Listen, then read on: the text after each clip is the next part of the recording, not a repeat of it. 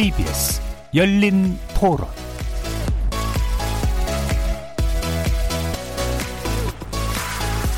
안녕하십니까. KBS 열린 토론 정준희입니다. 복지라는 것은 후퇴가 되기가 쉽지 않기 때문에 앞으로 점점 더 기본소득이라는 개념이 더 확산되지 않을까. 아무래도 많이 버는 사람들, 기업체든 고액자산가든 정세 감당할 의향이 있다. 그런 것들이 좀 확산될 때 기본소득도 그 차후에 논의되지 않을까. 단편적으로 보면 찬성을 하긴 하는데 기준을 두기가 좀 애매하잖아요. 사실 뭐 이렇게 재난지원금 이번에 좋은 면도 있지만 평등하게 이게 가는 게 맞는 건가 싶기도 하고 기준을 어떻게 두느냐 그 모든 국민이 다 납득을 할 수는 없으니까 실제적으로는 되게 부유한데도 수치로만 봤을 때 안 그런 분들이 많잖아요. 그걸 어떻게 걸러낼 거냐 이거죠. 그게 기본소득이 우리 재정에 큰 부담이 되지 않는 범위 내에서 지급을 한다면요. 좀 힘든 가게에 많은 도움이 될 것 같고 작은 범죄 들 이런 것들 막는데도 오히려 도움이 되지 않을까. 사회적 비용을 낮추는 데는 도움이 될 거라고 생각합니다. 지금부터 논의를 해가지고 우리가 부담할 수 있는 범위, 그 다음에 또 효과 이런 것들을 연구를 빨리 해가지고 최대한 빨리 시행하는 게 좋겠죠. 지금 근데 뭐 양극화가 이렇게 막 처음과 끝만 있는 게 아니라 중간층도 있는데 그럼 분명히 부담해야 되는 뭐 세금이나 이런 게 본인들이 내는 비용이 훨씬 크다고 생각을 할 수도 있잖아요. 그래서 그런 것 때문에 문제가 될 수도 있을 것 같고 만약에 진짜 국가가 그런 재정적으로 큰 흔들림이 있으면 그건 모두가 고통을 받게 될 수도 있는 상태니까 그런 것에 있어서 정책 판단을 잘해야 되는 것 같아요.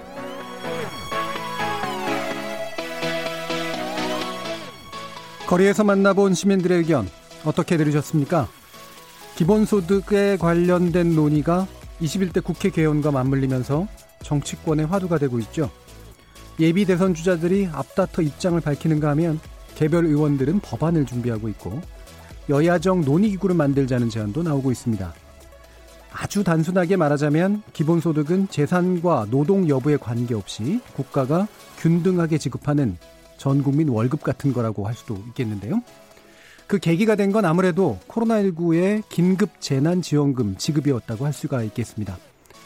이른바 뉴노멀 시대에 대응하는 최소한의 생계 보장이란 점에서 찬성하는 입장이 있는 한편 국가재정 부담 등을 이유로 반대하는 의견 역시 만만치 않은 만큼 오늘 열린 토론에서는 기본소득 개념의 정확한 정의는 무엇인지 그리고 주요 쟁점은 어떤 것들이 있는지 그리고 실행 가능한 대안은 어떻게 모색될 수 있는지 집중적으로 짚어보도록 하겠습니다. KBS 열린 토론은 여러분들이 주인공입니다. 문자로 참여하실 분은 9730 누르시고 의견 남겨주십시오. 단문은 50원, 장문은 100원에 정보 이용료가 붙습니다. KBS 모바일 콩, 트위터 계정 KBS 오픈, 그리고 유튜브를 통해서도 무료로 참여하실 수 있습니다. 날카로운 의견과 뜨거운 참여 기다리겠습니다. KBS 열린 토론 지금부터 출발합니다. 살아 있습니다. 토론이 살아 있습니다. 살아있는 토론, KBS 열린 토론. 토론은 라디오가 진짜입니다. 진짜 토론, KBS 열린 토론.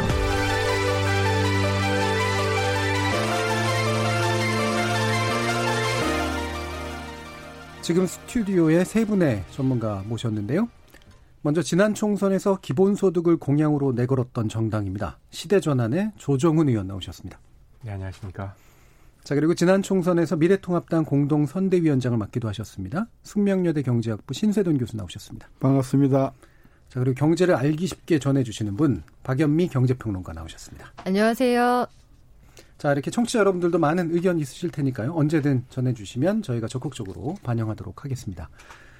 어, 이렇게까지 이제 약간 불이 붙으리라고 예상하지는 못했는데요. 저 같은 경우엔. 어느 정도 논의는 될 거라고 생각을 했는데, 어, 어느 순간 갑자기 모두가 논의하는 그런 이슈가 이제 돼버렸습니다.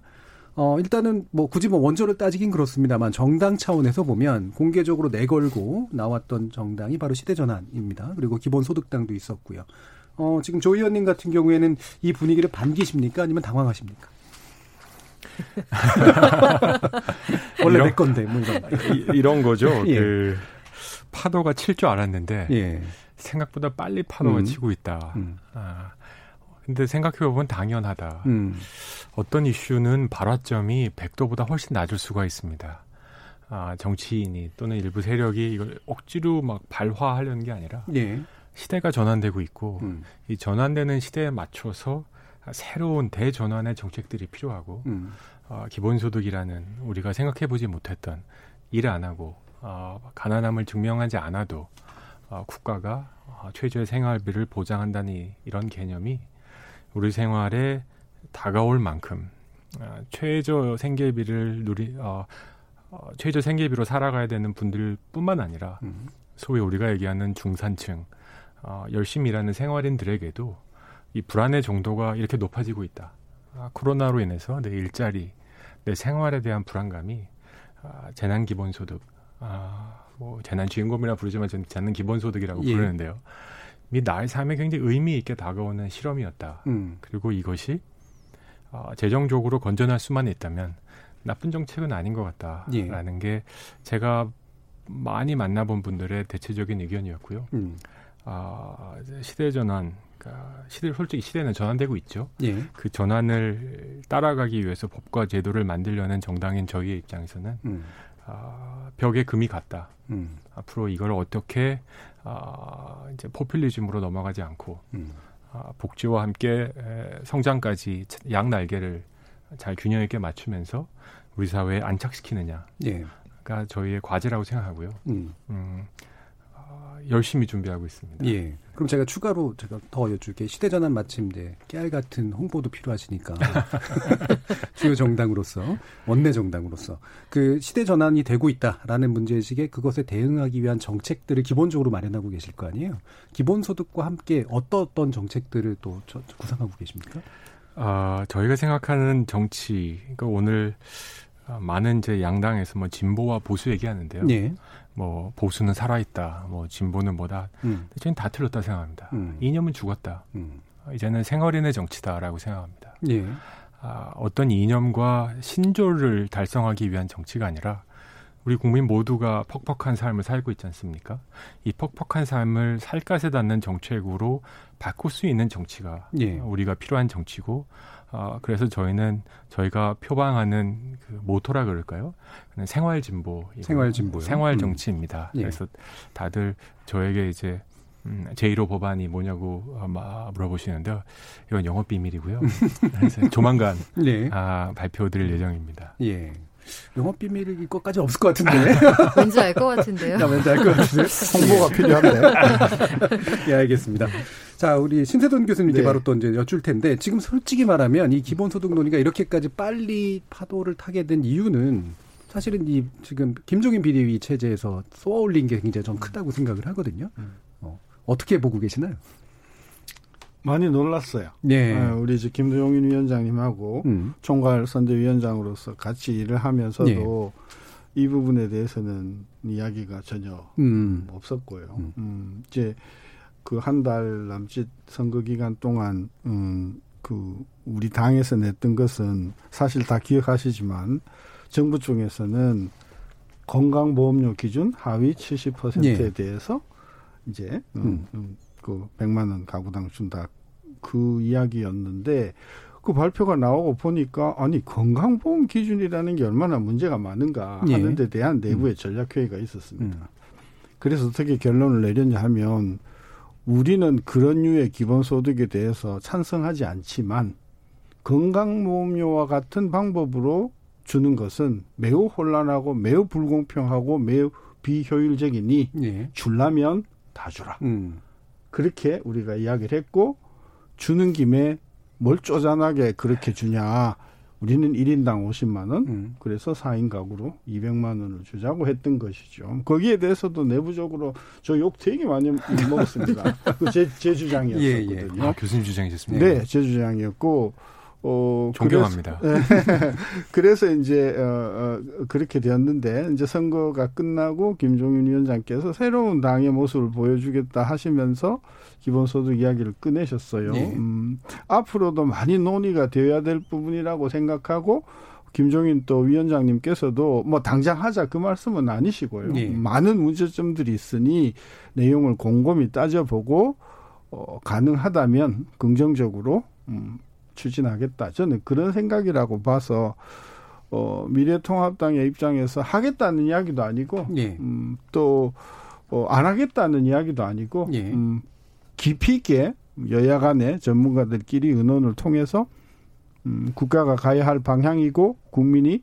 바라는 방향이면 예. 음, 갈 수 있다. 음. 그게 저는 김종인 위원장님의 생각이라고 저는 추측합니다. 예. 해야 한다 또는 안 해야 된다도 아니고 네. 이거여야 된다 또는 이게 아니어야 된다도 아니고 아니고 예. 일단 의제는 세웠고 왜냐하면 음. 우리 계속 오늘 이야기를 하겠지만 음. 기본소득의 그 가장 중요한 부분은 앞면이 내용이라고 하면 예. 뒷면이 재원이거든요. 음. 그래서 제가 오늘 우리 이제 정 의원께 그 재원에 대해서 어떻게 음, 말씀을 하실지 들어보겠습니다만은 요 재원 문제가 음, 보충이 되는 예. 기본소득이어야 된다. 그런 관점에서 보면 기본소득은 재원에 상관없이 항상 정답인 것이 아니고 음. 재원에서 따라가는 조건적인 그런 어떤 완성품이기 때문에 예. 재원 문제를 해결하고 넘어가자 그런 차원에서 재원을 어떻게 조달할 것인가 하는 문제에 대한 예. 저는 깊은 논의가 있어야 된다 그렇게 보는 거죠. 예. 재원 문제는 또 아마 후반부에서 네. 아주 집중적으로 논의하게 될것 네. 같고요. 예, 우리 평론가님은 어떻게 보시나요? 어, 저는 두 가지 측면에서 봤는데요. 기본소득 얘기가 이렇게 날씨만큼이나 핫해진 이유는 네. 의외성에서 시작이 됐다고 봐요. 김종인 비대위원장이라고 하는 너무나 선별적 복지에 가까워 보이는 분이 음. 이 이슈를 선점하심으로써 활활 타오르기 시작했다고 보고 의제 비즈니스에서는 미래통합당이 일단 1승을 거뒀다. 예. 이걸 정치권에 던져 주시자마자 더불어민주당 안에서 뭐 소위 잠룡을 비롯해서 여러 당권 주자들도 지금 각자의 의견을 내놓고 있잖아요. 그리고 경쟁적으로 아마 법안 발의 이런 것들도 있지 않을까 싶은데 앞에서 그 조정훈 의원이 말씀하신 것처럼 그런 의외성에다가 코로나19 이후에 이 심각한 고용 충격, 자영업 충격 이런 것들이 소위 말하면 이 이론적인 그 토대를 마련해 준 것으로 보여요. 왜 네. 기본소득이 필요한가에 대한 그 의식의 전환을 좀 만들어줬다고 보는데 김종인 비대위원장의 의제 비즈니스는 일단 성공했다. 그리고 두 번째 철학적인 관점에서 접근하는 기본소득의 이면은 말씀해 주신 것처럼 지갑의 문제를 해결하지 않으면 공연불에 그칠 수 있다. 네. 앞서 두 분이 재정 문제를 한 번씩 말씀해 주셨지만 결국은 어떻게가 가장 중요한 문제라고 봅니다. 예. 그래서 그러면 이제 어, 이 기본소득의 앞면에 대해서 일단 먼저 좀 음. 얘기를 나눠봐야 될 것 같은데요. 아까 우리 조정원 의원님께서 포퓰리즘을로 빠지지 않도록이라는 이제 표현을 쓰셨는데 그거를 먼, 그, 그, 굳이 말씀하실 때 그걸 꺼내신 나름의 이유가 있으실 거 아니에요? 어떻습니까? 그렇죠. 저는 음. 어, 신 교수님 말씀에 크게 동감하는 것이 이 모든 정책은 효과적이어야 하고 지속 가능해야 예. 됩니다. 예. 아, 특히 기본소득과 같은 아, 외우 포괄적인 정책은 시작하면 중단하기가 굉장히 어려운 어, 음. 어, 정책입니다. 그러니까 제가 정치를 시작하기 전에 이제 세계은행이라는 국제금융기구에서 아, 15년 넘게 예. 이제 경제 정책을 했는데요. 굉장히 이 일회성 정책이 있고 한 번 하면 참 바꾸기 어려운 정책이 있는데 이건 후자라고 예. 저는 생각합니다. 따라서 어, 재정 건전성과 정책의 목적성과 이 경로 를 정확하게 우리가 논의하고 아, 국민적 동의가 있는 다음에 시작해야지 아, 득표에 도움이 된다고. 음. 아, 마치 어떤 영화 제목처럼 바꾸 더블. 음. 뭐 50만 원 줘? 난 바꾸 더블. 예, 제목은 따더블 대사입니다. 이렇게 갈 수 없다. 예, 예. 죄송합니다. 예. 아, 그 의제의 선점성 한마디만 더 말씀드리면 예. 저는 이게 박근혜 정부 때 여러분 기억하실지 모르겠지만 통일 대박론 기억하십니까? 음. 약간 그런 느낌이었습니다. 아, 매우 보수적이고 북한의 강경한 입장을 한 분이 통일 대왕론을 던지니까 이게 막 불붙었는데 네.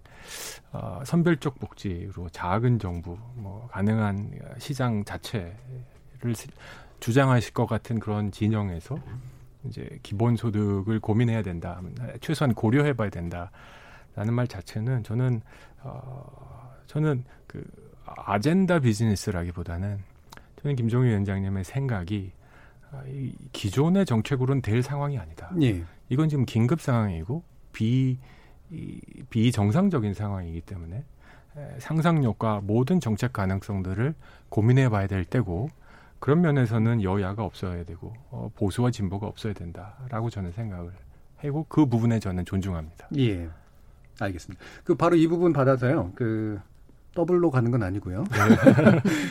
네. 재난지원금, 네, 재난 긴급 이제 재난지원금이라고 됐던 아까 뭐 기본소득이라는 개념을 쓰고 싶다고 이제 말씀하셨지만 이제 그 어, 평론가님께서 이제 이 네. 경험이 굉장히 중요했다라고 이제 말씀을 하셨는데 이게 이제 그 경험이라고 하는 게 포퓰리즘적인 어떤 반응이라고 보세요? 아니면은 실질적으로 이거는 좀 튼튼한 어떤 경험이라고 생각하세요? 음, 포퓰리즘에 기반한 음. 실질적 경험이라고 봅니다. 음. 그러니까 실질적으로 이 긴급 재난 지원금을 어디까지 얼마나 줄 것이냐 논의하는 과정은 사실은 큰 정치적 이벤트를 앞두고 나온 아이디어였기 때문에 이게 포퓰리즘과 완전히 차단돼 있는 이슈다 이렇게 보기는 어렵죠. 예. 그런데 예.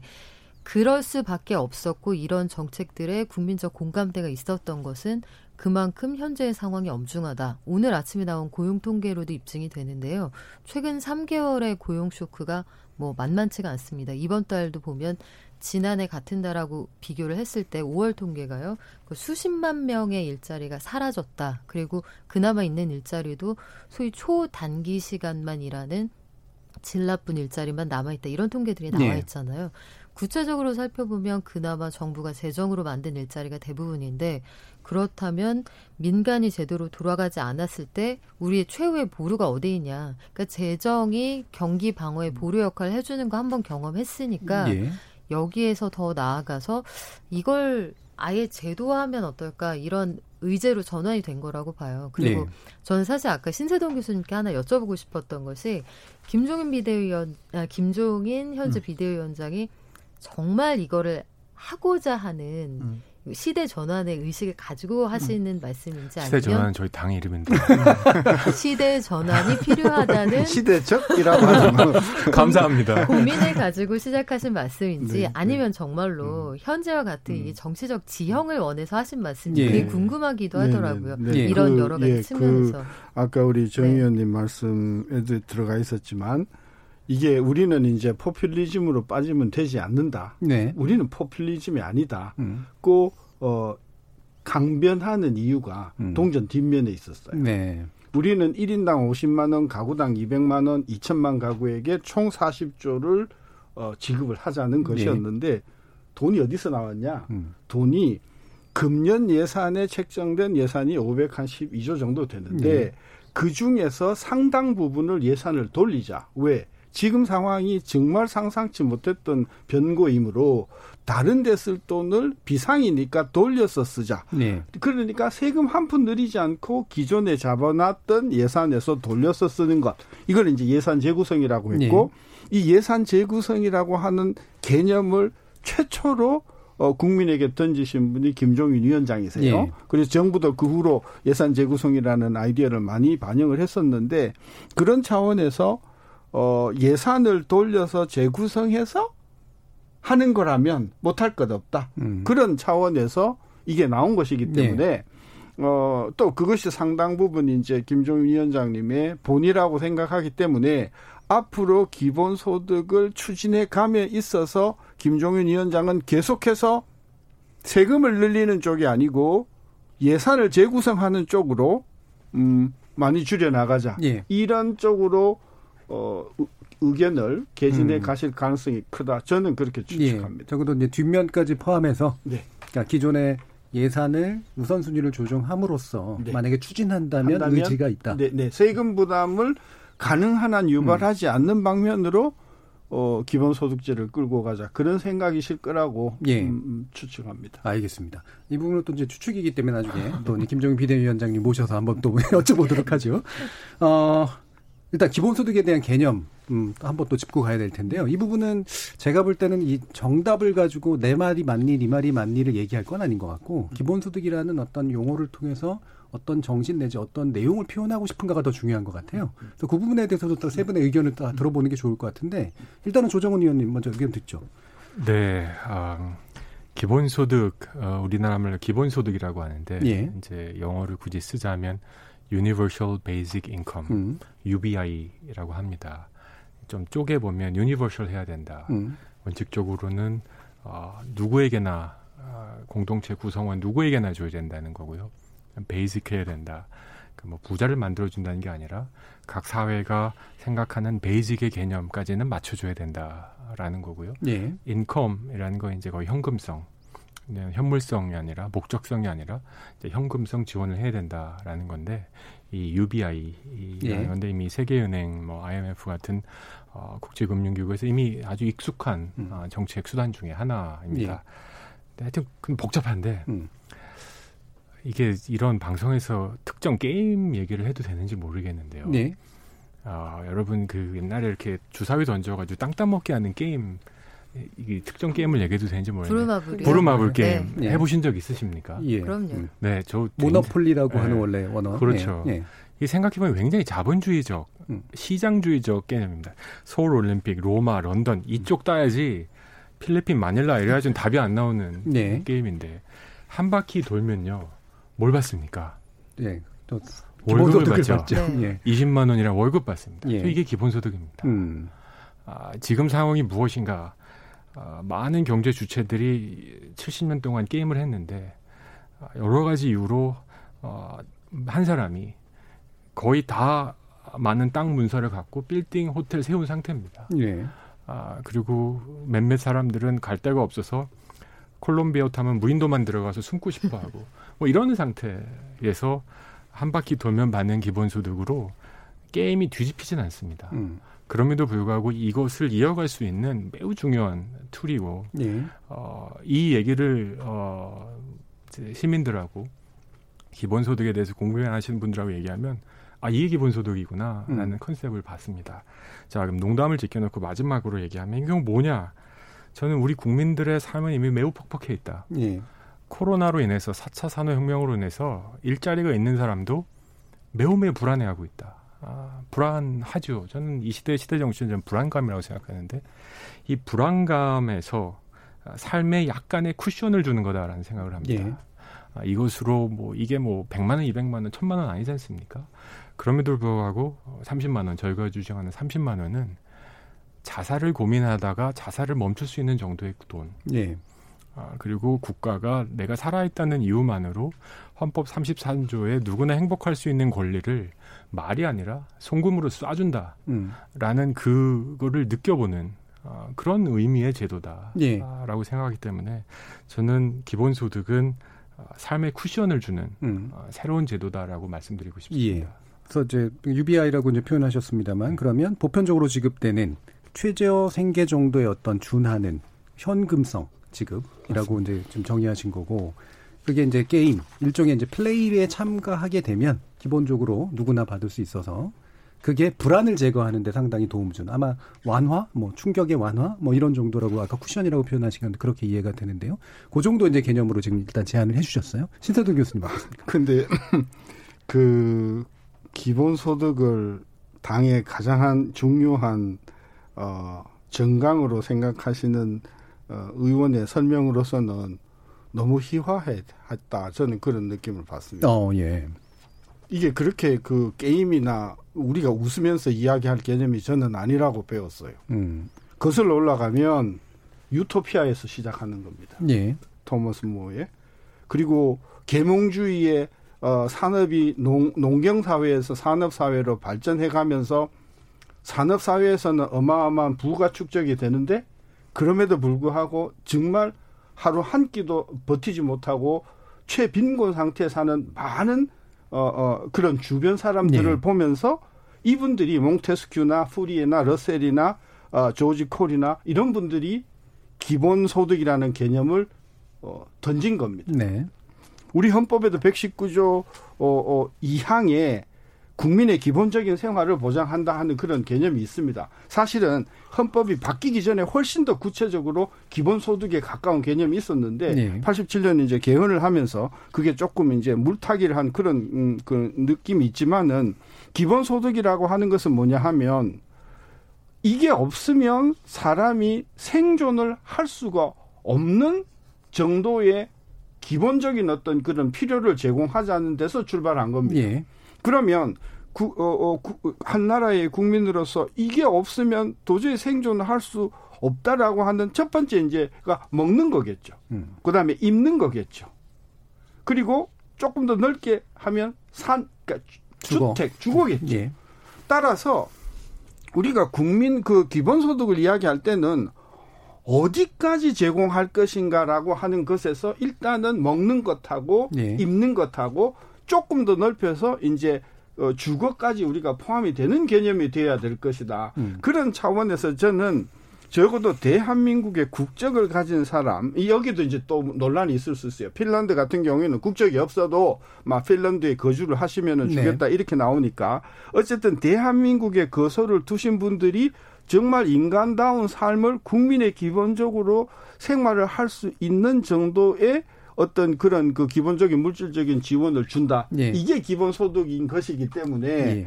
우리가 기본 소득을 정의함에 있어서 어디까지를 꼭 필요한 그런 어떤 국민의 기본적인 생활에 필요한 것으로 규정을 하는가 이 문제에 대한 논의가 있어야 된다. 최저 생계 기준. 네네. 예. 저는 그래서 먹는 거 음. 하고 입는 것 중에서 예를 들면 생리대 같은 경우 예. 예 우리 많은 예. 무사히 문제가 되지 않았습니까? 저는 그런 어떤 꼭 필요한 그런 부분의 어떤 국한에서 국가가 지원하는 것 이게 개념으로 이렇게 저는 기본소득이 정의돼야 된다고 보고 음.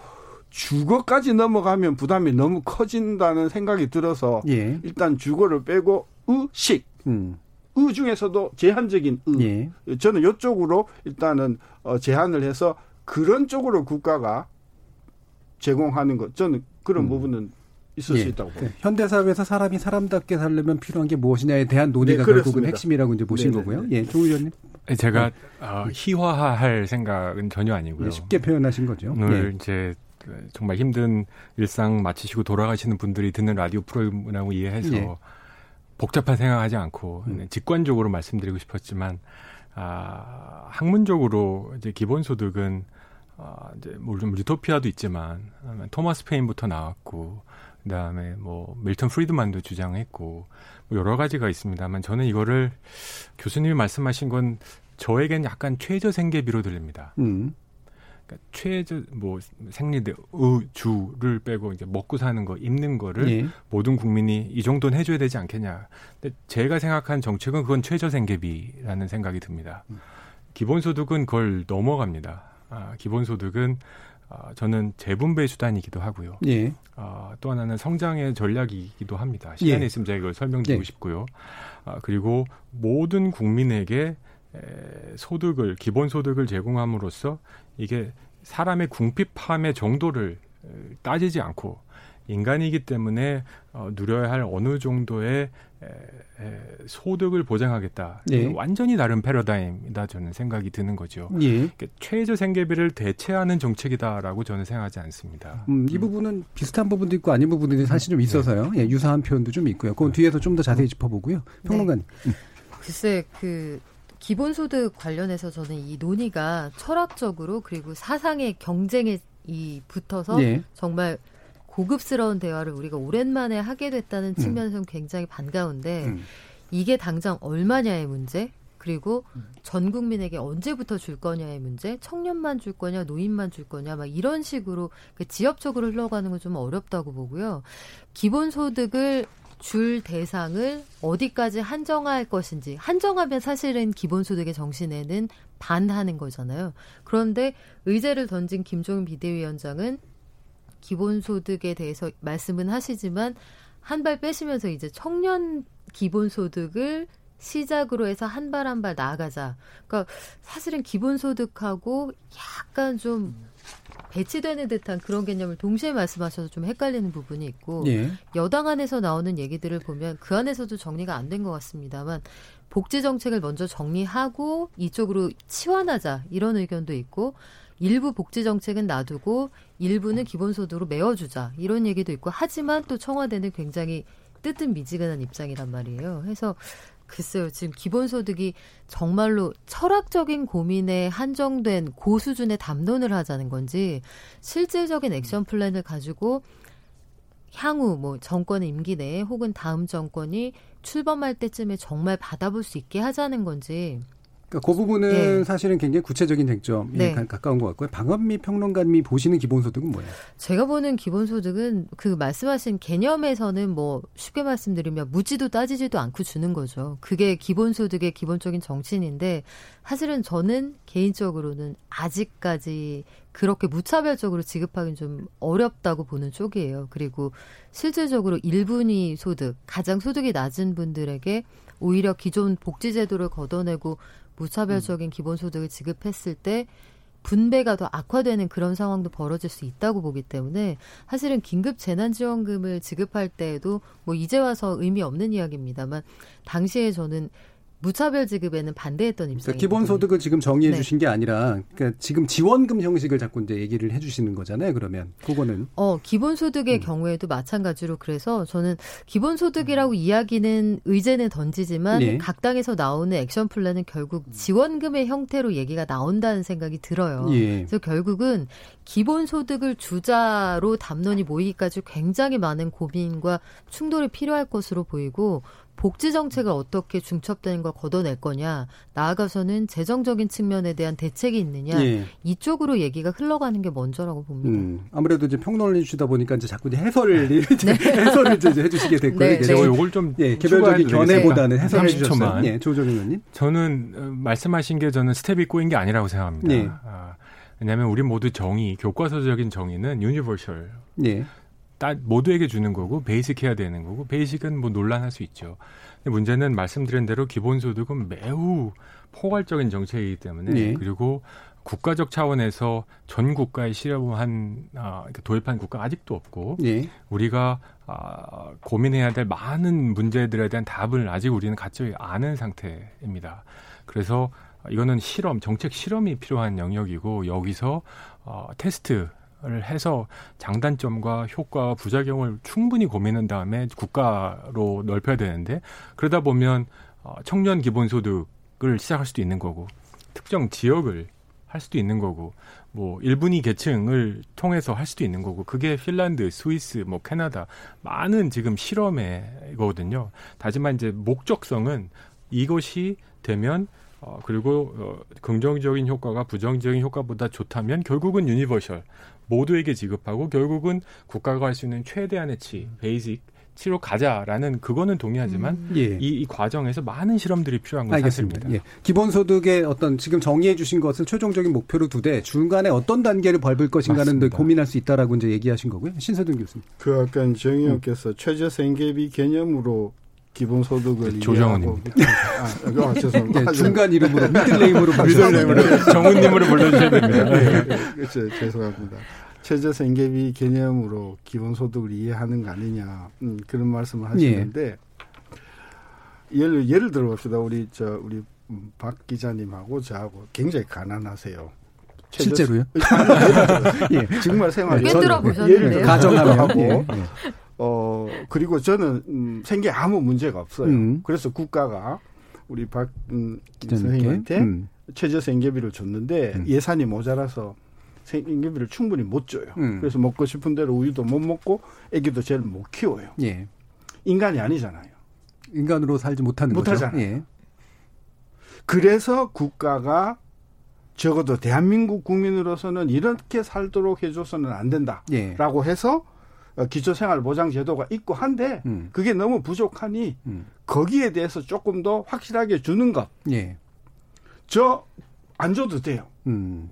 저는 안 줘도 돼요. 그럼 기준선에 미달이 되는 분들에게 그래서 이게 선배적인 이야기가 나온다는 예. 게 바로 그런 뜻이에요. 이게 이게 돈이 뭐 한 한 달에 5, 600만 원씩이 되면 예. 뭐그 진짜 뭐 요트도 사고 뭐 정말 제가 못했던 그 꿈을 이룰 수가 있겠지만 그런 것이 아니라고 하고 예. 기껏 해봐야 몇십만 원 수준이라고 하면 저는 그거 없어도 된다는 것이죠. 음.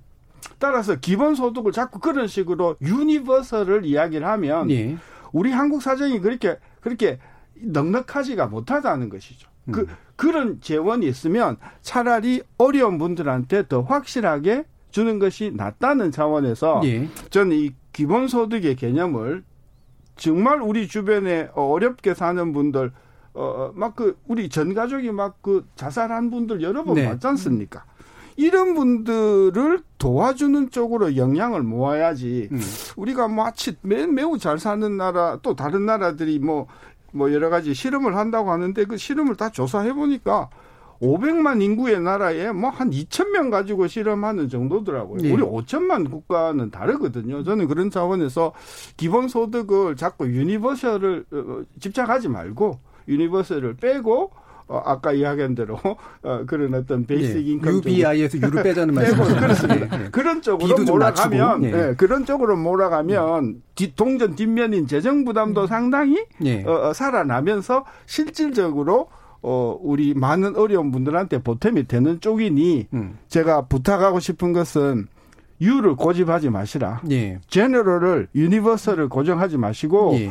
어, 베이스 인컴 쪽으로 필요한 분들한테 어, 지급되는 쪽으로 저는 어, 조금 제한하는 것이 음. 한국형 저는 기본 소득의 예. 가능성이 높다고 보는 거죠. 예. 그러면 이제 지금 이제 신세동 교수님 말씀은 음, 결국에는 아까 이제 기초 생계비나 기초 생활비의 정도에 해당하는 게 현재 지급되는 게 약하니까 작죠, 아주. 예, 그거를 좀 더 높여서 네. 기준선을 맞춰주자 정도의 이제 의견으로 지금 정리가 될 수 있을 것 같거든요. 예, 박병국 의원님. 저는 통합당의 의견을 그렇게 음. 모아간다고 하면 굉장히 바람직하다고 봐요. 그, 그 제가 지금 계속 말씀드린 것에 여러 가지 개념들을 혼재하는 게 이게 복지 정책이냐, 경제 정책이냐, 기본소득은 복지가 아니다. 뭐 여러 가지 담론이 네. 충돌하고 있단 말이에요. 그런데 가장 확실한 건 이게 경제 정책이든 복지 정책이든 과거의 선언에 비추어 볼 때 증세 없는 복지는 불가능하다는 거예요. 예. 앞서 예산의 재구성을 말씀하셨습니다만 여기서 말씀하신 예산의 재구성도 한계가 있습니다. 대표적으로 이번에 긴급 재난지원금 등을 지급하기 위해서 예산을 재구성할 때 전략 자산 이런 것들 구입 시기를 미룬다든가 아니면 국방, 국방비 같은 것도 줄어들었죠. 그리고 수당을 지급하는 걸 안 한다든가 예. 삭감한다든가 동결한다든가 뭐 이런 방식이 많았거든요.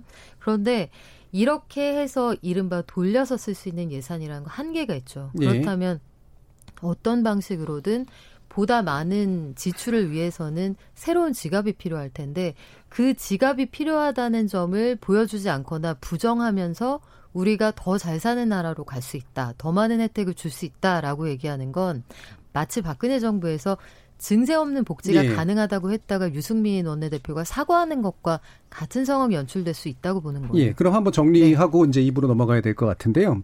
그러니까 입장을 좀 확실하게 좀 해보죠. 그러니까 지금 두 분의 같은 경우엔 최종 목표로서 보편적 기본소득을 지향하시지는 않는 것 같아요. 음, 그렇죠. 네. 예. 근데 그 이유가 음.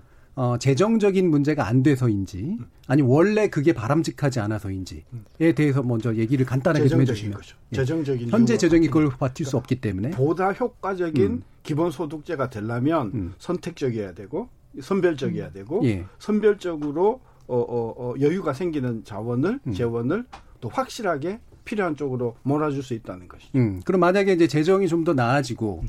재원을 확보할 수단들이 더 생기면 좀 더 보편적인 으로 나아갈 수도 있다고 생각하시나요? 저는 네. 일단은 뭐 경제가 나아지면 전제를 하셨지만 음. 우리가 지난 40년 동안 예. 경제가 네. 발전해 오면서 점점 양극화가 심해지는 것을 우리가 목도했지 않습니까? 네. 그러니까 경제가 점점 점점점 더 이렇게 발전하면 할수록 어, 상황이 더 좋아지는 게 아니라 상황이 좀 더 어려운 쪽으로 양극화가 어, 어, 발전될 것이 저는 그래 보는 거죠. 음, 그러니까 결국 이제 총량이 늘어나지 않을 거라고 보시는 건가요? 아니면 늘어나더라도 음. 극소수의 어, 사람들이 그것을 어, 어, 네. 절대적으로 많이 가져가는 상황이 되니까 이런 기본 소득의 어떤 혜택을 받아야 할 사람들이 점점 많아지면서 많아지고. 재정 부담이 점점 커진다는 거죠. 예. 계속해서 그 문제는 개선될 수 없을 거라고 보는, 보시는 거죠. 자, 이 부분은 조정원 의원님. 좀 굉장히 좀 다른 접근이 있으시잖아요. 아까 일반적인 어떤 최저 생계 수준의 어떤 접근이 아니라 다양한 정책들이 결합된 지향이라고 보신 건데. 그렇죠. 어, 그러니까 신 교수님의 그 예측 저는 불행하게도 동의합니다. 예.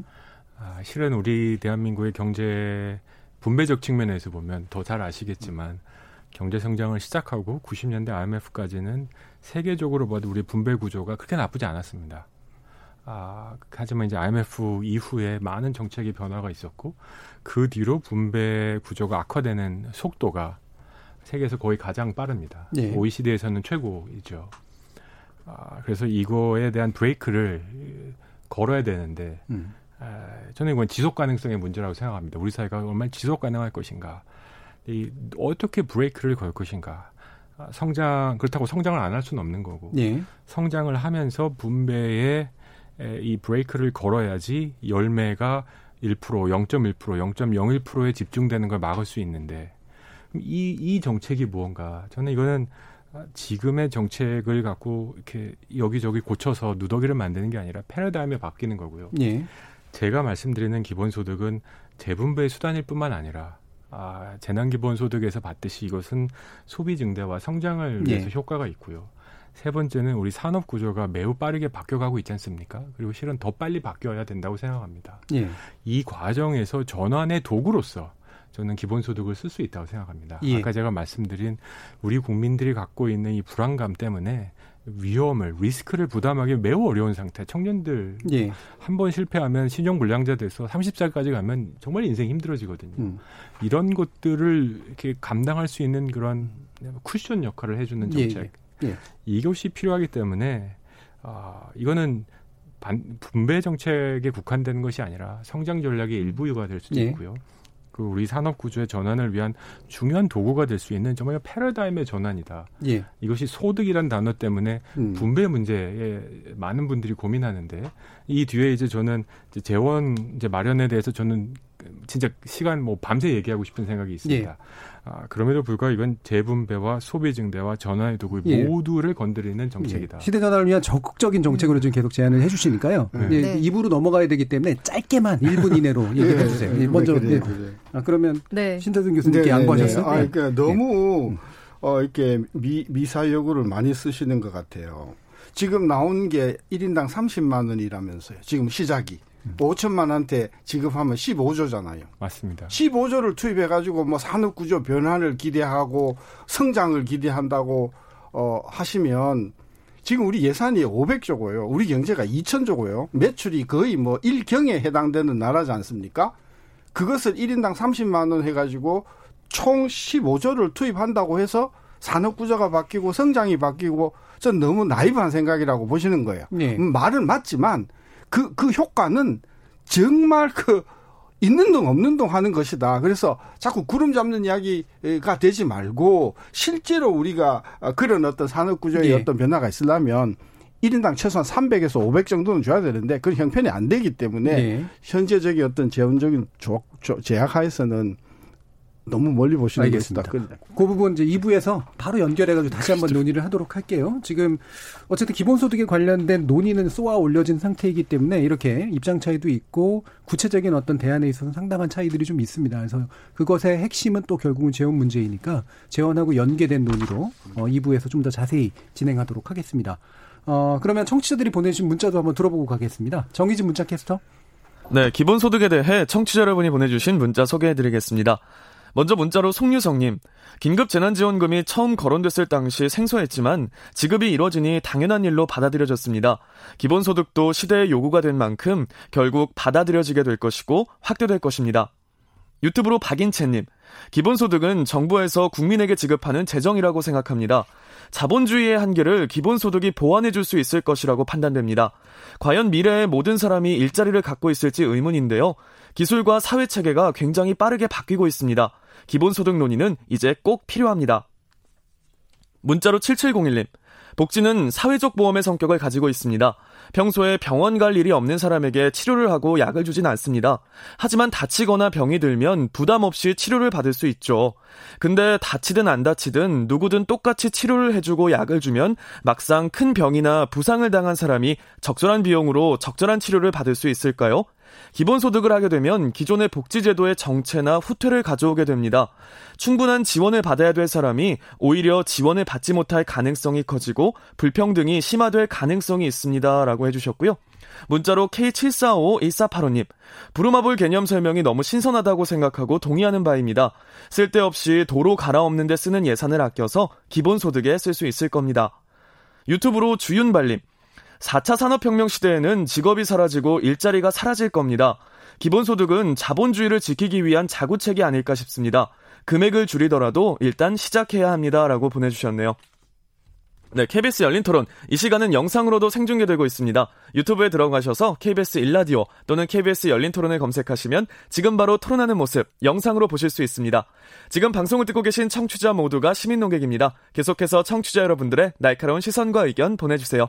지금까지 문자캐스터 정희진이었습니다. 토론이 세상을 바꿀 수는 없습니다. 하지만 토론 없이 바꿀 수 있는 세상은 어디에도 없습니다.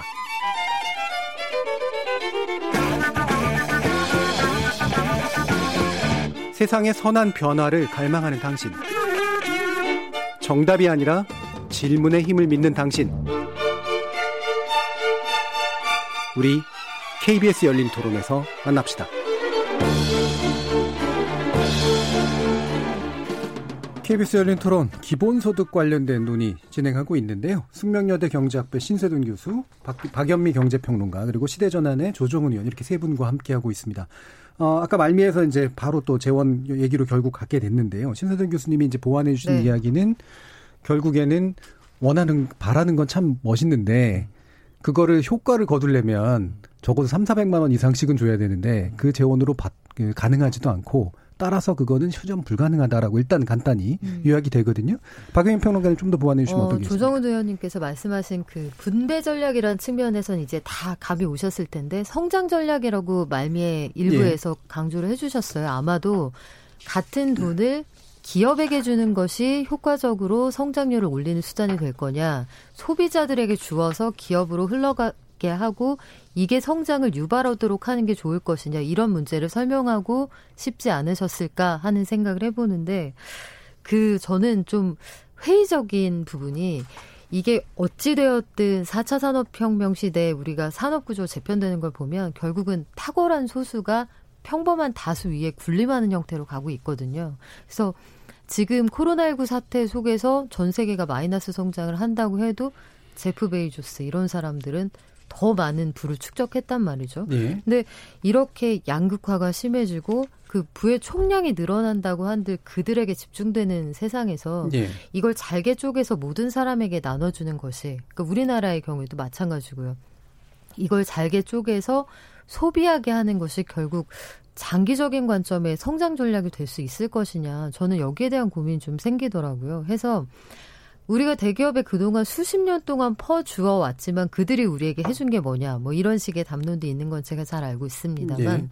필요한 사람들에게 먼저 보다 충분히 지원하는 것이 먼저 필요하지 않을까. 그러니까 성장 정책으로는 아예 생각하지 말아라 일단은. 뭐 아예는 아니고요. 네. 그건 좀 극단적인데 네. 그런 그 경기도에 그 재난지원금이 지급됐을 때 소상공인들의 경기가 반짝 살아나는 효과가 있었잖아요. 네.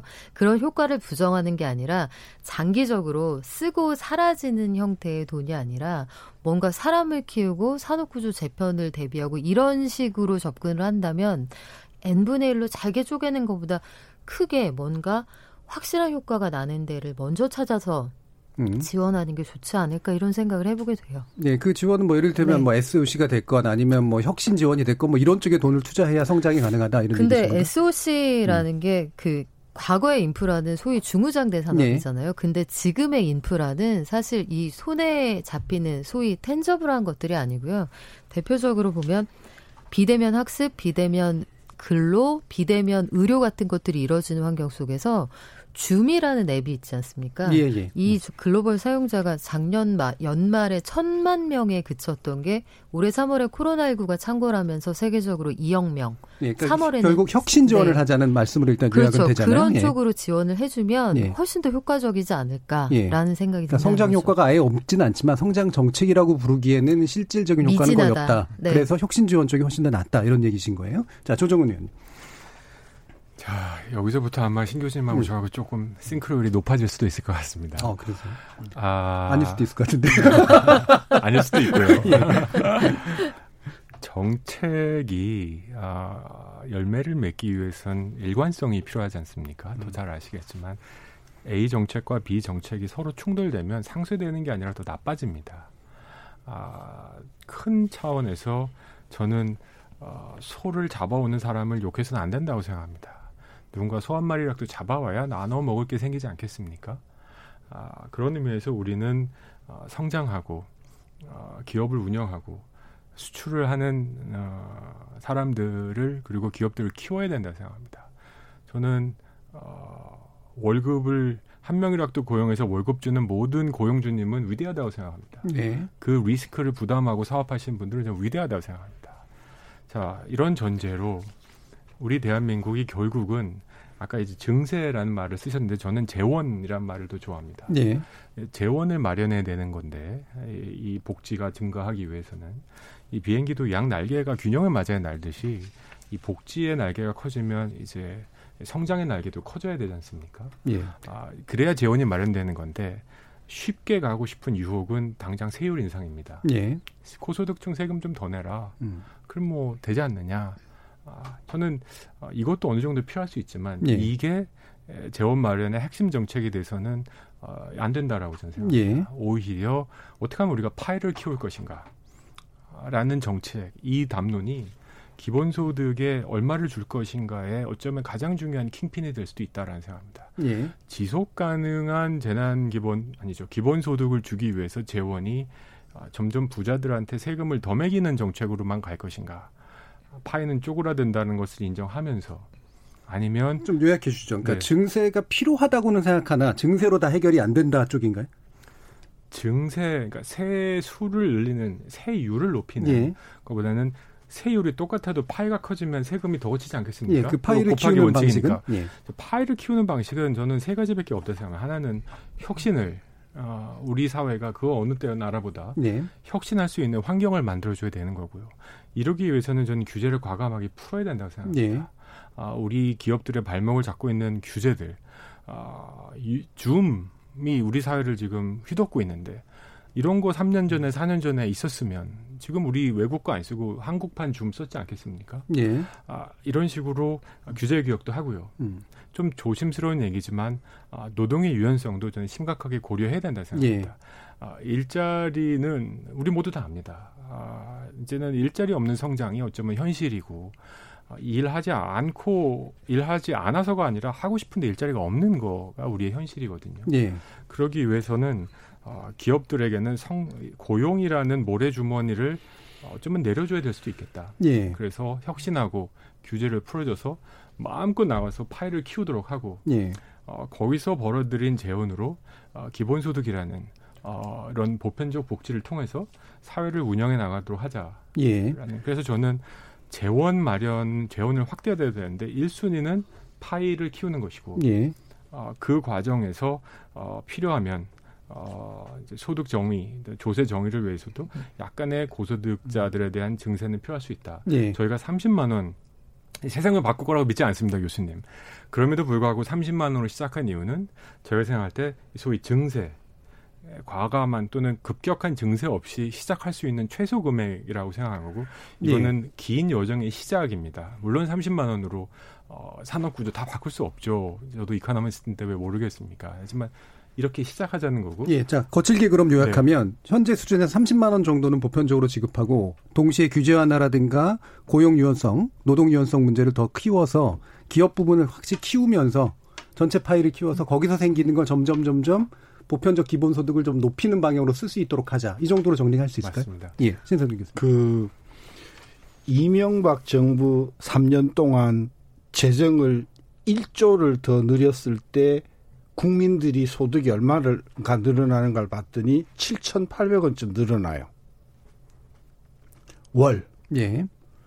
박근혜 정부 3년 동안에 재정이 1조를 증가했을 때 가계 소득이 월 얼마 늘어나는 걸 봤더니 8천 원이 늘어났어요. 근데 문재인 정부 들어와서 3년 동안을 보니까 1조가 늘었는데 가계 소득은 3,800원 정도밖에 안 늘었어요. 문재인 정부에서 재정을 어떤 목적으로든 굉장히 많이 고용이나 일자리나 어마어마하게 썼는데 그 1조의 증가 금액이 국민의 주머니에 들어오는 효과로 보면 반도 안 된다는 거죠. 따라서 우리가 뭐 성장 이야기하고 파이 이야기하기 전에 도대체 이 정부에서는 돈을 그렇게 많이 썼음에도 불구하고 왜 살림살이가 나아지지 못하는가에 대한 성찰이 있어야 된다는 것이죠. 저는 상당 부분 돈이 샌다고 봐요. 이 문재인 정부의 복지 체계 하에서 난 의도적이라고 생각하지 않아요. 시스템 자체에서 굉장히 누수가 많다는 거예요. 네. 이런 상황에서 우리가 뭐 이게 기본소득으로 또 뭐 이렇게 어, 어 지출을 한다고 했을 때 이게 실질적으로 이 국민들한테 이게 소득 증가로 갈 것인가 저는 그런 차원에서 어, 이 부분 즉 국가가 재정을 지출을 했을 때 그것이 국민의 주머니에 얼마만큼 효과로 늘어나는가 이런 부분에 대한 좀 철저한 자성이 먼저 있어야 된다. 저는 그래서 어, 말씀드리는 거고 예. 기본소득을 가지고 성장의 걸 연결시키는 것은 전 궤변이라고 보는 겁니다. 네.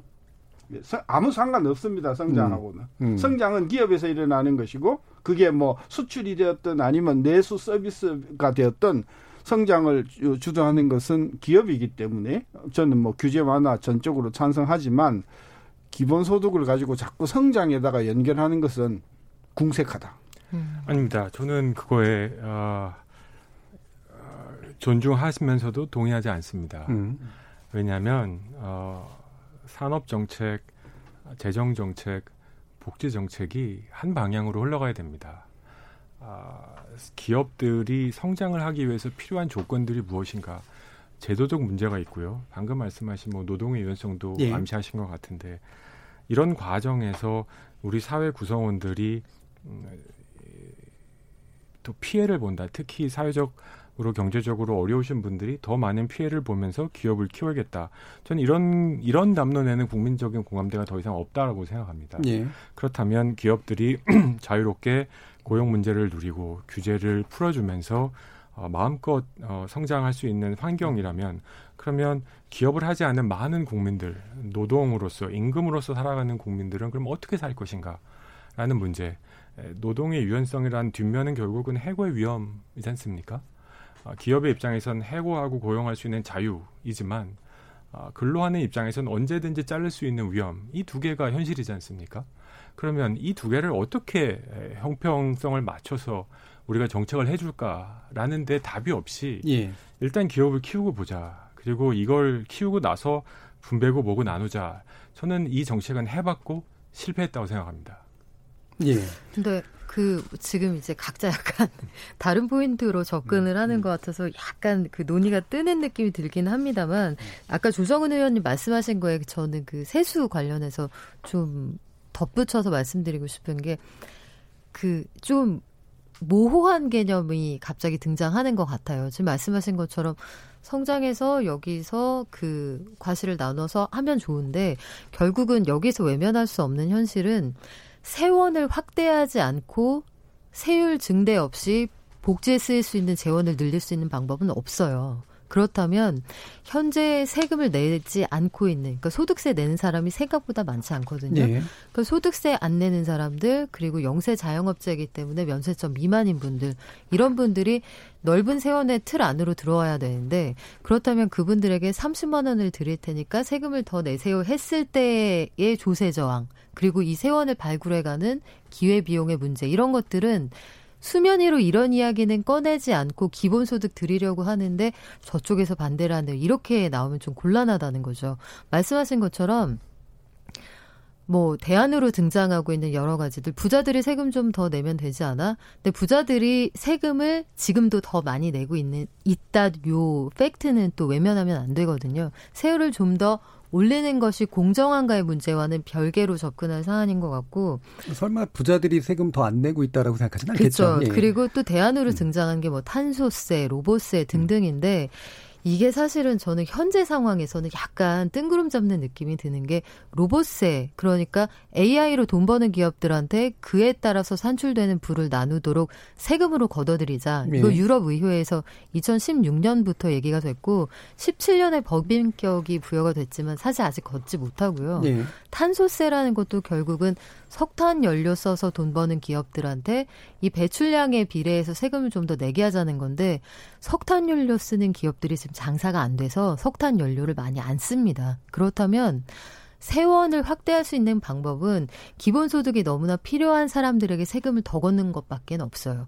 그러면 자칫 오른손으로 주고 왼손으로 걷어들일 수도 있다는 생각이 드는 거죠. 음, 그것밖에 없나요? 아까 왜냐하면 그 예를 들면 고소득자에 네. 대한 세율을 더 높일 수도 있다는 부분은 논의로 하자 일단 그러셨잖아요. 어 아니요 그건 음. 아니지만 고소득자에 대한 세율을 높이는 것으로 굉장한 증세 효과가 나타나진 않아요. 음. 우리가 지금 이야기하는 가장 높은 구간의 세금을 내고 있는 사람들이 사실 별로 안 되거든요. 네. 그러니까 이 사람들의 세금을 좀 올리는 것만으로 엄청난 세수의 증대가 이루어지지 않습니다. 네. 대표적으로 보면 종부세 같은 것들은 굉장히 상징적이고 그 의미가 있는 법안인 것이고 그런 세금인 것이고 그 조세정에 부합하지만 이게 엄청난 세원이 되진 않거든요. 결국은 법인세, 소득세, 부가세인데 여기에서 세원을 넓히는 거는 여럿이 조금 더 내는 것밖에 없는 거예요. 실질적으로는. 예. 일단은 재정을 어떻게 마련할 것인가의 문제는 아직은 뭐 여러분들의 말씀 네. 속에서 보면 뾰족한 방법이 없거나 미래의 일이거나 지금 이렇게 되고 있거든요. 그러니까 예. 1인당 30만 원으로 예. 5천만 국민이면은 그게 15조잖아요. 예. 근데 우리가 1년에 걷어들이는 소득세가 전체 걷어니까 80조거든요. 예. 그러니까 80조 걷어들여 가지고 이게 15조에 그 30만 원 드리는 것도 버거운데 예. 30조의 소득세를 조금 올린다고요? 되게 힘들죠, 사실은. 예. 저는 그래서 그러니까 일단은 보면은 그 견해나 입장은 다르지만 당장 어떤 식으로든 기본소득의 개념들을 가시화시키기에는 재정적인 동원의 가능성들은 떨어진다라고 하는 쪽으로는 서로 비슷하신 것 같은데요. 아니요. 네, 미래 그 미래적인 얘기를 하신 거잖아요. 아까 같은 저희는 파이를 키우는 게 당장 가능한 게 아니니까. 2021년부터 30만 원을 주장할 때, 예. 이 30만 원은 실은 매달 모든 사람에게 주면 187조입니다, 교수님. 음. 아, 상당히 큰 돈이 맞습니다. 예. 이거를 어떻게 마련할지 이미 아, 굉장히 긴 연구 끝에 테이블까지 마련했고요. 예.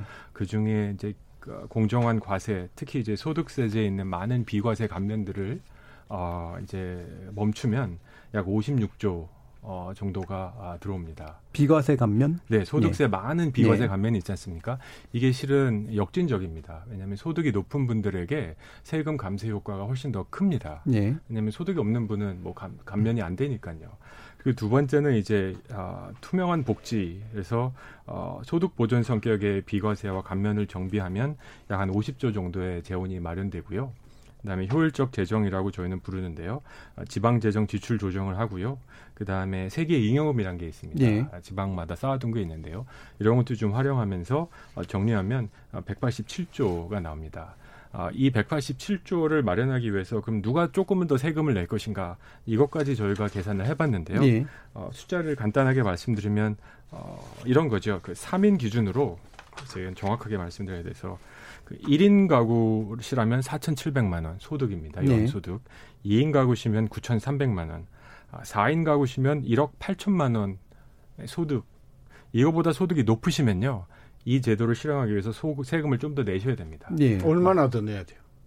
이제 그건 이제 저희 그 계산 그러면 네. 그 지금 180조, 180조 정도 아까 재원이 마련 가능하다겠는데 그렇죠. 그 보편적으로 30만 원 지급하면 요 방식으로 가능하다고 한 달에 15조, 예. 한 달에 15조 2년간 예. 180조인데 네, 그걸 하기 위해서 네. 소득세는 얼마가 커져야 돼. 지금 83조거든요, 작년에. 네네. 그 얼마쯤 커져야 돼요? 아까 한 60조 정도를 더 할 수 있다고 소득세에서 네. 저희가 할 수 있는 게 소득세제의 비과세 감면하자는 음, 거죠. 얼마죠? 그러면 56조가 네. 추가로 어, 확보될 수 있습니다. 그러면 네. 80조 거두고 있는데 네. 50조가 더 거두면 네. 율이 얼마 증가하는 겁니까?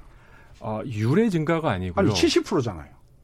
뭐 그, 저, 전반적으로 그 정도 증가하는 거죠. 법적 예. 소득세율이 있고요, 교수님. 실질적 그러니까 소득세 실제로 네. 작년에 걷어갔던 소득세에 비해서 네. 70%가 커지는 거잖아요. 그러니까 세 부담을 하시는 분들이 실제로 전체적으로 부담하시는 게 커진다는 거죠. 하는 사람들은 예. 그게 평균적으로 70%가 올라가는 거기 때문에 네. 실제로 계획으로 보면 그보다 훨씬 더 작은 사람도 있을 수 있고 그렇죠. 훨씬 더 커진 예. 사람도 있겠죠. 예. 그러면 훨씬 커진 사람 경우에 세금 부담이 소득세 부담이 100% 증가한다고 합시다. 가만 있을까요? 그러니까 조세 저항이 굉장히 클 거라고 보시는 거잖아요. 아니 세금을 더 많이 내는 걸 좋아하는 사람은 없겠죠. 아, 그럼에도 불구하고 조세 정의가 무엇인가로 본다면 부가세는 얼마쯤 커집니까? 부가세에 대해서는 일단은 30만 원으로 시작하는 저희 정책이 아니 그러니까 연간 180조가 들잖아요. 예, 그렇습니다. 그러면 부가세가 얼마 정도는 어, 늘어나야 되는 걸로 지금 되는 걸로. 저희가 필요한 추가 재원에 부가세 증가는 없습니다. 없습니까? 네. 그다음에 그러면 법인세는요? 법인세 증가도 없습니다. 그럼 소득세를 전부 가져가는 거죠. 소득세하고 뭐 이제 재정 이제 재정비하고 이런 걸로 지금 얘기하신 거죠? 그렇죠. 복지 예. 정책의 일부를 음. 어, 폐지 축소하고요. 음. 음. 어, 그다음에 기금 특별하게 정비하고요. 음. 어, 뭐 저희가 많은 공약들의 이제 테이블들이 다 있습니다. 예. 여기서 이제 실은 저희 예산 또 경제 구조이기 때문에 어, 솔직히 파이가 커지지 않으면 우리가 갈 수 있는 최대치는 70 몇만 원이라고 저희는 평가했습니다. 음. 아, 이걸 넘어가서는 정말 재정의 건전성에 심각한 타격을 줄 수 있다. 예. 다만 시작하는 과정에서 어, 이 공정한 과세, 이제 소득세 비과세를 중심으로 해서 감면을 예. 중심으로 하다 보면 4인 가구 기준으로 1억 8천 소득이 음. 에, 그러니까 4인 가족 1억 8천이 이하라면 어, 기본소득을 받지 않습니까? 어, 1인당 30만 원 받고 4인이면 120만 원 해서 받는 그 돈이 추가로 내게 되는 왜냐하면 이분들은 이제 소득세 비과세 감면을 안 받으니까 세금을 예. 더 내시지 않습니까? 음. 거기로 해서 내는 금액보다 많다. 그러니까 네트로 치면 플러스가 된다. 음. 라는 얘기고요. 음. 소득이 1억 8천만 원보다 넘다면 4인 기준으로는 음. 이 제도에서 기본소득을 받으시더라도 음. 국가의 세금을 더 많이 내게 된다 라는 음. 겁니다. 이건 예. 뭐 팩트라서 예. 어, 제가 비록 정치를 하지만 정확하게 말씀드립니다. 예, 알겠습니다. 이뭐 일단 이 계산이 맞다고 치고 음, 지금 지금 그거는 이제 확인할 수는 없으니까요. 저는 직관적으로 예. 저는 맞, 안 맞는다. 네. 음, 계산이 될 수 없다. 80조 소득세가 50조가 늘어나는데 1억 4천 이상 4인 가구의 경우에만 소, 소, 세금이 조금 늘어난다는 거는 저는 전혀 받아줄 수가 없고 음. 아닙니다. 그거 정확합니다. 그러니까. 이게 왜냐하면 음. 그 1억 8천 소득을 내면 소득세 감면을 하면 소득세 내죠. 네. 소득세를 더 냅니다. 음. 그렇죠? 음. 그래야 56조가 나오지 않겠습니까? 음. 근데 그분들은 4인 가족이니까 매달 120만 원, 1,440만 원을 받습니다. 예. 그래서 제가 말씀드린 건 받는 1,440만 원과 추가로 내야 될 소득세를 계산해 보면 음. 네트로 치면 플러스라는 거죠. 알겠습니다. 일단 여기서 끊죠. 왜냐하면 신대준 교수님도 그렇고 음. 조정근 의원님도 두 분 다 경제학을 전공하셨기 때문에 숫자에 민감하십니다. 그래서 네. 이거 가지고 이제 다툼을 되면은 저희 못 끝내기 때문에요. 지금 마무리할 때가 좀 됐습니다. 근데 세 분께 다 시간을 1분씩 드리고 싶었는데 그게 안 되거든요. 딱 한 분 손을 드시면 네. 어떤 방향으로 논의가 진행됐으면 좋겠다. 박연 미 평론가님께 제가 기회를 드리겠습니다. 네. 세상에 공짜 점심은 없다. 네. 1분하고 30초 네. 이렇게 드시면. 세상에 공짜 점심은 없습니다. 기본소득 음. 저도 받고 싶은데요. 음. 사실은 조금 더 어려운 분들 먼저 충분히 도와드리는 그런 정책이 전 보다 정의에 부합한다고 보고 예. 기본소득 논의에서 아까 말씀하셨지만 소득이 적은 분들은 감면이 없지요 라고 말씀하셨는데 그 논리의 중간에 빠진 건 소득이 없는 분들은 세금이 내지 않기 때문에 감면이 없는 겁니다. 그 중간 단계 반드시 지갑이 어디에 있을 것이냐 이걸 구체적으로 설명하는 정책이 됐으면 좋겠습니다. 예, 빈 구석을 좀 채워줘 달라는 말씀이셨어요? 마지막으로 조정은 의원. 딸이 둘이 있습니다. 예. 제 딸이 커서 최저 생계비와 이런 걸로 살고 싶게 하고 싶진 않습니다. 음. 하지만 진심으로 저는 저희 두 딸이 기본소득이 있는 사회에서 살았으면 좋겠습니다. 유럽 연합에서는 올해부터 조건 없는 유럽 기본소득 논의를 정식으로 시작했습니다. 앞으로 1년 동안 유럽 모든 국가가 에서 이제 기본소득에 대한 논의를 시작합니다. 예. 저는 한 진영이 일방적으로 밀어붙여서 기본소득을 하면 폭망이라고 생각합니다. 아, 모든 분들 찬성 반대하는 분들 세금을 더 내는 분들까지 합쳐서 아주 솔직하게 기본소득에 대해서 논의하는 장이 빨리 시급하게 마련해야 된다고 생각합니다. 예, 알겠습니다. 오늘 기본소득 논의 어, 지난번에도 몇 차례 걸쳐서 했습니다만 이제 점점 점점 그 실체가 무엇일까에 대한 어, 감들이 좀 생겨나시지 않을까 싶은데요. 어, 기본소득 논의 지금이 적기인가라고 하는 주제로 오늘 토론 함께해 주신 박연미 경제평론가, 숙명여대 경제학부 신세돈 교수, 그리고 시대전환의 조정은 의원 세 분 모두 수고하셨습니다. 감사합니다. 고맙습니다. 감사합니다. 네, 네. 생방송 놓치신 분들을 위해 나중에 팟캐스트 준비되어 있고요. 매일 새벽 1시에 재방송도 됩니다. 저는 내일 저녁 7시 20분에 다시 찾아뵙겠습니다. 지금까지 KBS 열린 토론 정준이었습니다.